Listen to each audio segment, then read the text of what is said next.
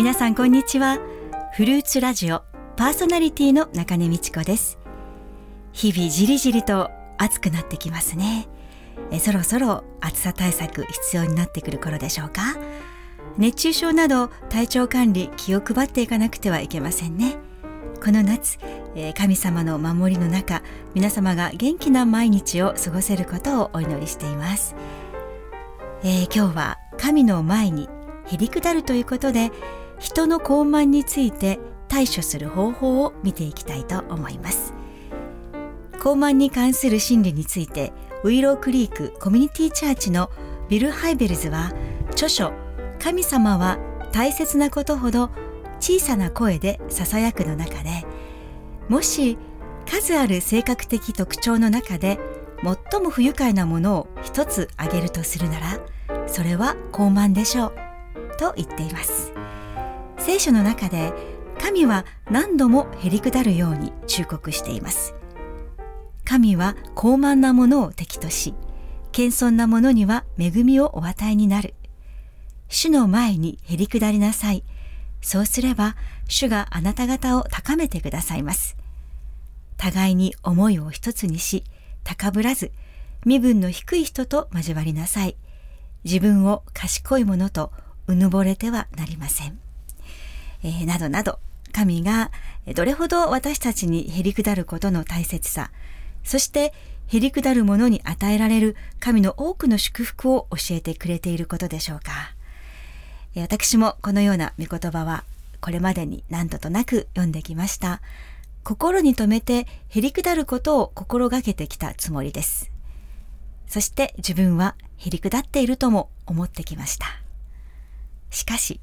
聖書には私たちの心はよろずのものより偽るもの人の心は汚れ果てているとも書かれています自分ではへりくだっている決して高ぶってはいないと思っているものです。私もその一人であるのは間違いありません。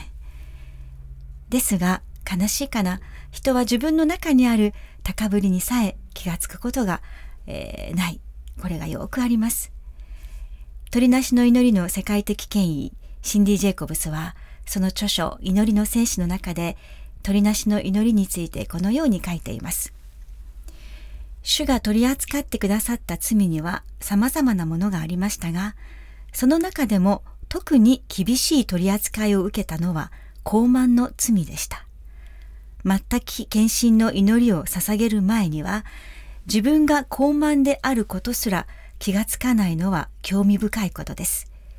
この恐ろしい罪が自分の生涯の中に存在するとは全く気づいていませんでした。ですから、まず私が学ばなければならなかった霊的科学は、自分のうちには何一つ良いものが宿っていないという真実を悟ることだったのです。と言っています。これを読んだ時、私は全くその通りだと納得しました。私たちは高慢でありながらそれに気がつかない、気づきづらいということです。なぜなら、私たち人は何かにつけあれこれ自分のことを言い訳をします。自分は正しいと主張したい気持ちでいつもいっぱいなのです。そしてその逆は他の人のことは間違っているとすぐに裁いたり批判したがり、人の言い訳に対しては心を開いて聞こうとせず、容赦なく無知を与えることがよくあります。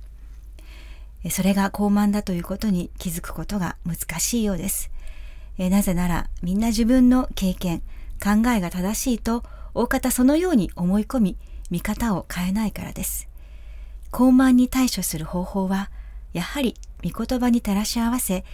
私たちの内なる人を探り知る精霊様に教えていただくことが一番です。